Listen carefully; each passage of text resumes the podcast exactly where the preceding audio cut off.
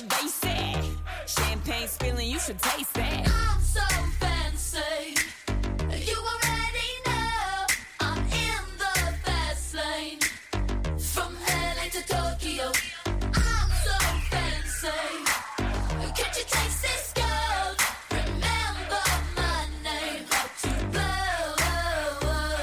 I said, baby, I do. Welcome in. You are listening to 30 and 30, day number 23, buying fancy things, hence the intro music there. Buying fancy things, fancy meals. Is that a part of your life? Certainly wasn't when I was growing up. Not that I didn't have some of those things occasionally, but not something that gets me too excited these days. Definitely something I see a lot of for some people, and even on social media and whatnot. It seems to be the thing to do. Flex, I think, is the term. You know, if you buy something flash, you chuck it up on your social media to flex on the gram and show that you've done it. But I'm sitting here with no watch on.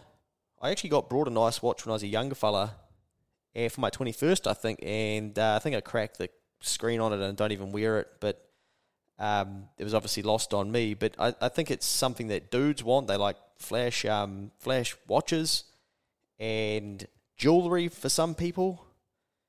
Maybe, what else? Like diamonds, obviously, for the ladies. Bags. Chicks love bags. Once had a partner that dropped 5 figures on a bag. Each to their own. Clothes, fancy clothes, they can be pretty expensive. But what's the deal with buying fancy things? Where do you reckon it comes from? My guess is that it gets planted into us via marketing and clever marketing tactics and increased awareness through comparing ourselves to others and seeing influencers and things have these flash things, and we think, oh, we better have those fancy things. I've never been much of a fancy thing buyer. I mean, rich coming from me when I do a lesson about tell you about buying a Mercedes. But other than that, I don't have too many flash things that are overly expensive. I could probably go without contents insurance. I've got that fewer things. Most of the things that I have at my apartment, for instance, with my girlfriend, they're the apartment owners. I have a fully furnished place, so I don't even have like those things, and it's just not something that really gets me going, but I know that it gets a lot of people going, and I would just say be careful, or explore maybe why it is that you want fancy things, and what those mean to you, and what they bring to your life. How long do those purchases last for, the excitement? How long does the excitement of those purchases last for, I should say, to put that sentence together better? Or are you just doing it because other people are doing it and you've been influenced in some way, shape, or form? It's a very interesting topic, and I don't know, again, like anything, there's probably no right or wrong, but spend some time with yourself thinking about why it is that you want to do some of these things rather than just doing it because, you know, other people are. It may be that you're buying things that you don't even really want. But, you know, watches, jewellery, cars, to be fair, I buy colognes often. That's sort of my thing. I really like cologne. I try and buy one when I've achieved something to tie it back to something. I brought one the other day that was $336, I think, from memory. Very expensive, the most money I've ever spent on a cologne. And you're just paying for the brand, I'm sure of it. But I forgot to put it on this morning. How could I? I really like colognes. That's kind of the thing that I do spend a bit of money on. I usually do it if I've really achieved a big goal or won something or pulled something off, and it's a bit of a reward as such, but I get a lot of enjoyment out of cologne. Obviously, you can take it with you, or, well, you can use it every day just about, but that's sort of my guilty pleasure, I guess. So I'm not perfect, or I'm not, you know, saying that I don't buy anything flash at all, because that's a very expensive cologne, isn't it? But some people, they seem to want all of these fancy things, fancy clothes, and the clothes with the brands on them and stuff. I rock around in these like Levi shorts that I've really thrashed to death that I just about wear like all the time. I've got these, what are these, AS Colour, I think, like basic T-shirts. And they're so comfortable, and they're good fitting, and they seem to be good quality. And I have a little bit of a rule when I go and buy clothing, and that is if something comes in the house, then something has to go out. So if I go and buy a t-shirt, then a t-shirt has to go to the clothing bin. If I buy a dress shirt, then a dress shirt has to go to the clothing bin. If I buy a pair of shoes, then a pair of shoes has to go to the clothing bin. And that's a way for me to not sort of hoard things and continue to just accumulate heaps of stuff when maybe I don't really need that stuff, but I'm just spending and just building up stuff, because I think you probably only use about 20% of your wardrobe and 80% of it's just sitting there that's not being used. And it's probably the same for the things around your house, even those flash things that you do buy. Now, you might be smarter and you might think, well, actually, I don't want to give mine to the clothing bin. I might sell it. And that could be smart too, especially if you want to recoup some of the cost of the flash things that you are buying. And you could sell some things on Facebook Marketplace to recover some of the cost of those expenses. But usually if I buy fancy things, it's really like it's a bit of a luxury for me, and it's sort of a bit of a big deal. But yeah, I guess through my journey of business and that sort of thing, I've enjoyed investing more. So my spending usually comes out in the form of different investments and buying further shares, or taking a risk in a share that I might have a bit of a play with, or a bit of cryptocurrency or something like that. So, you know, I still spend my money or allocate it and deploy it, but it's not often on real fancy shit that I sometimes see people with, these Gucci type products and different bags and what are those things called, like satchels and all of this sort of shit. Yeah, I don't know. It's not my buzz, but I appreciate that it is you know, exciting for some people. But the other side of it is probably meals and eating fancy meals and whatnot. That's definitely become a way that we communicate and a way that we spend time together with different people. And eating out can obviously be very expensive. What I'd suggest to do is to, and we did this, is make a list of places that you like to go for your eating, and build a list of places that might be really nice, but some that might be really cheap. As an example, for us, we've got like a fish and chip spot that we like to go to. It's by the water, and we can probably eat, and we get out of there less than $20. Right up to a fancy restaurant that we like to go to, and there's absolutely no way we'll walk out of there without spending $100. Then we've got places sort of that sit in between there, and they're places that we always like to go to. Two reasons why you do this. One is that you stop pissing around when it comes to making a decision around where you're going to go and eat. And if you have learned anything from it, it's that I don't like to waste too much time, and that I think that making decisions quickly and being efficient and productive is a good thing to train yourself to do. Now, this is a good way that we found to be able to do this, where we could basically create a structure around making decisions of where we would like to go and eat. Now, maybe you've got something to celebrate, and you might decide that you want to go to one of those flasher restaurants rather than the real cheap fish and chip shop or whatever it is that's down the end of the list. And that's completely fine as well. But I just encourage you to actually go through and make a list of all the places that you like to go to, so that you can have some structure around your decision-making for where it is that you're going to go. Because there's a high chance that you sit there and you're like, where should we go for dinner, or should we go out, or should we go somewhere with the kids? And then you talk for 20 minutes about where you should go and who feels like what.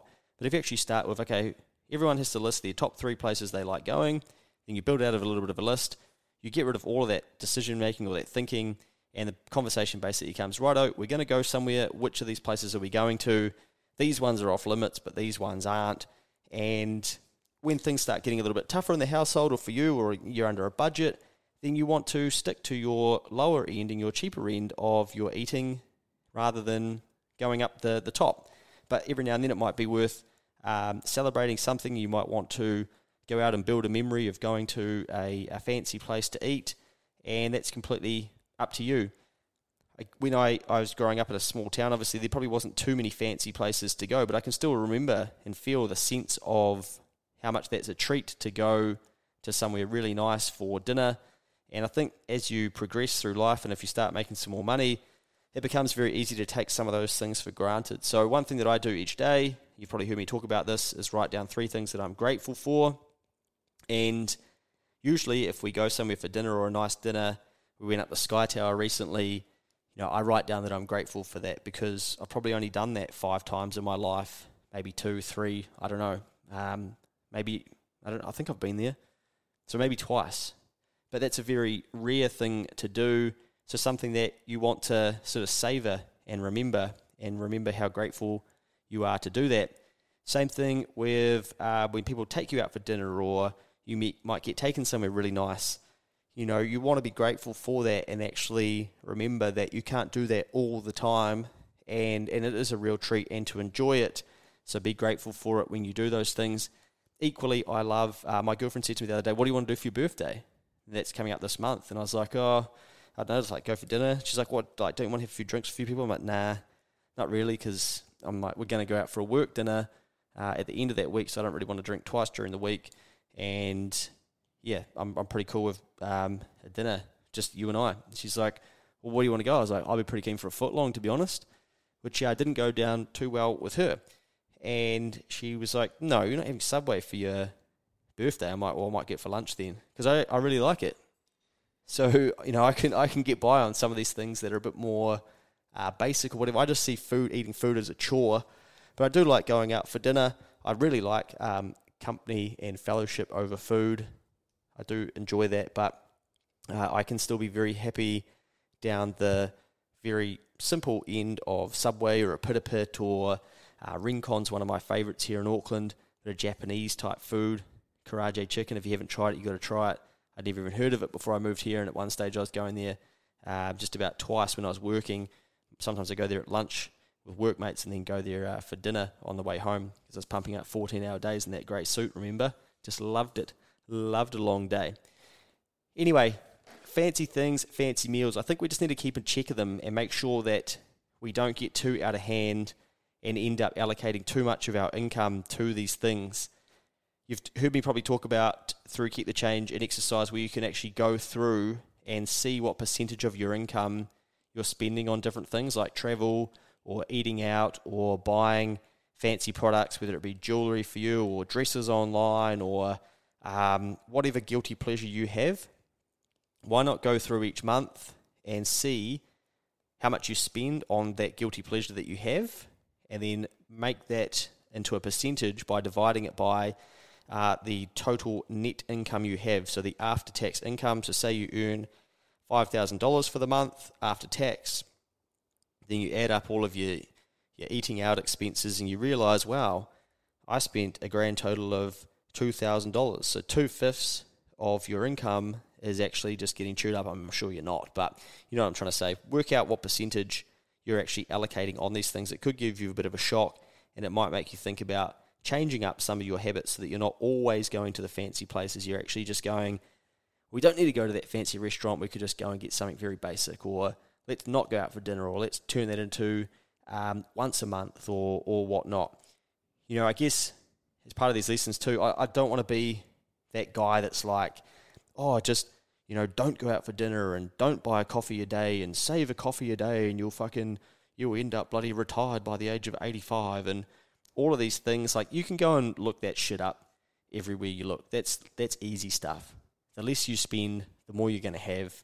All good, but I don't want to just teach you guys that stuff because I've kind of gone past that mindset of thinking, oh, okay, can I have one less coffee a day for the rest of my life to eventually be rich?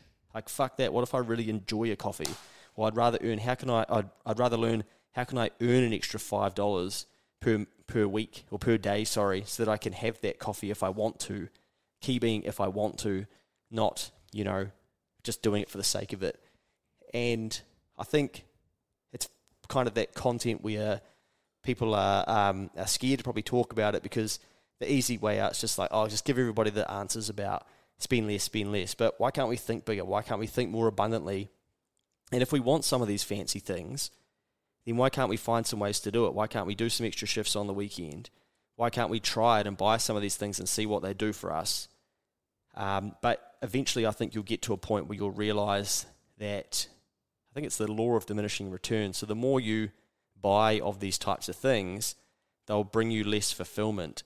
And that's what I'd just say to be careful about, is that if you're buying fancy clothes or fancy shit, that you're not doing it to try and fill up a hole that can't be filled, and that might be a hole of low confidence or self-esteem issues or comparing yourself to your friends or trying to keep up with the Joneses and all of these types of things. You know, that's when you know that you're on a bit of a losing path as such, or you're a hindrance to yourself because you're doing it for the wrong reasons. And those holes, you know, I don't think they can ever really be filled in. You've got to figure out how to fill it up with something else and something that's going to be a lot more healthy for you, or realise, get to an understanding that you don't actually need to fill that hole up, or realise that there's no hole there, that you've created the hole. And it's just been going on for a long time, and it's time to stop tipping shit into that hole because it doesn't need to be filled up. So don't turn these, you know, fancy things into a habit if it's bad for you, and going to find yourself in trouble whilst doing it. And we all know people who have gone down a path in their life where they have needed too much money, or they've had heaps of money, but it's all been squandered because of the love for material things that who knows what they think are bringing to their life, but very, very quickly that money gets chewed up and the clothes are worth nothing in a resale value. Some people would argue that they're not, but whatever it is that you're buying, it's a very dangerous topic, I think, and a very dangerous thing for all of us to keep an eye on throughout our life. And as we know, if our income starts to increase, we'll probably adjust the way that we spend to match up with it. So, you know, again, as I've talked about, start to think about the person you're becoming, and whether you need to, you know, are you going to start buying all the fancy labels and the Gucci this and the Gucci that when you get a $100,000 income? Really? Do you want to allocate 4% of your income to a bloody pair of pants or whatever it is that it is, just to have it on social media to say that you've got the Gucci whatevers? But always find ways to make yourself happy and fulfilled. And if they are cheaper, then you probably got a little bit of a easier life than those who think that they have to buy very expensive and fancy things to keep themselves fulfilled. One thing I try to remember every time I go into the ocean is how much I love it, and how much I love having a swim when I'm not being shit scared of sharks, that is. And I always say, and I said this to my business partner the other day, I said, isn't it amazing how this is free? We've all got the ability to go for a swim somewhere in New Zealand, and we're not going to get charged for it, and we seem to absolutely love it, and people flock to the beach at the end of the year, and when it's hot, and we're all basically doing that for free, bar the cost to get there and whatnot. And it brings us heaps of joy and fulfillment, but we're not in a mall buying some fancy thing to then feel like we're happy and fulfilled. Go and find other areas in your life where you can find fulfillment and happiness as well, and see when you can lean on those. And maybe when you get into tough times in your life, think about whether you need to be buying fancy shit. Is that actually going to be keeping you happy in the long term, or are you just throwing shit into a hole because you are trying to fill it because you're not sure why you feel the way you feel at the moment, and you're creating a bad habit and trying to fix it with a solution that isn't going to be very sustainable long term. Right, that is buying fancy things and meals. A little bit there. I guess it's one of those things where, you know, everyone's going to have their opinion on it, and I've never been like massively into a heap of those things. I definitely buy things that are kind of expensive, but I'm not much of a gadgety type person. I'm not much of an impulse buyer. I'm definitely a massive cologne buyer. But yeah, I don't know what the appeal is with it, but I get it. Sometimes I've brought nice things, and it can be, you know, cool experience and those types of things. But I think just be careful how much you let materialism and consumption consume your life and your income, because as you earn more, you're going to gravitate towards more of that, and you're still going to have nothing to show for it. And is it actually worth it? Something for you all to think about. We're all different in that space. So again, no right or no wrong, but just a little bit from my upbringing in my life that I think about when it comes to buying fancy things or going out for fancy dinners. Don't get me wrong, I love a fancy meal and going to places that I think, wow, I've never been here before, and this was absolutely delicious. And when I do that, I try and really savor those moments and be grateful for them, take some notes about them, and use those as celebrations and toast, and actually really hold on to those memories. Hopefully you found something good for yourself in there. See you tomorrow on day 24.